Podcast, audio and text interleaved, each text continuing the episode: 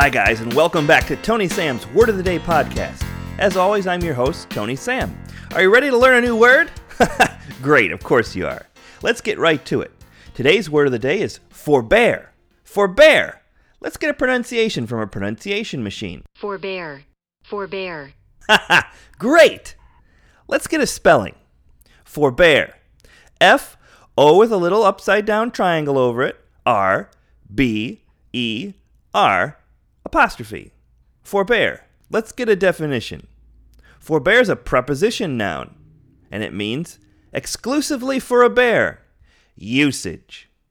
If you could refrain from eating those mangled and bloodied hawk-eyed salmon, that would be great, because they are for bear. Bear! Oh, bear! Dinner! History. Forbear dates back to the 1700s during a brief period of time when bears temporarily surpassed dogs and cats in popularity as household pets. The trend quickly faded when people began being mauled to death in their sleep. Fun fact if you say it's for bear, it better be for bear.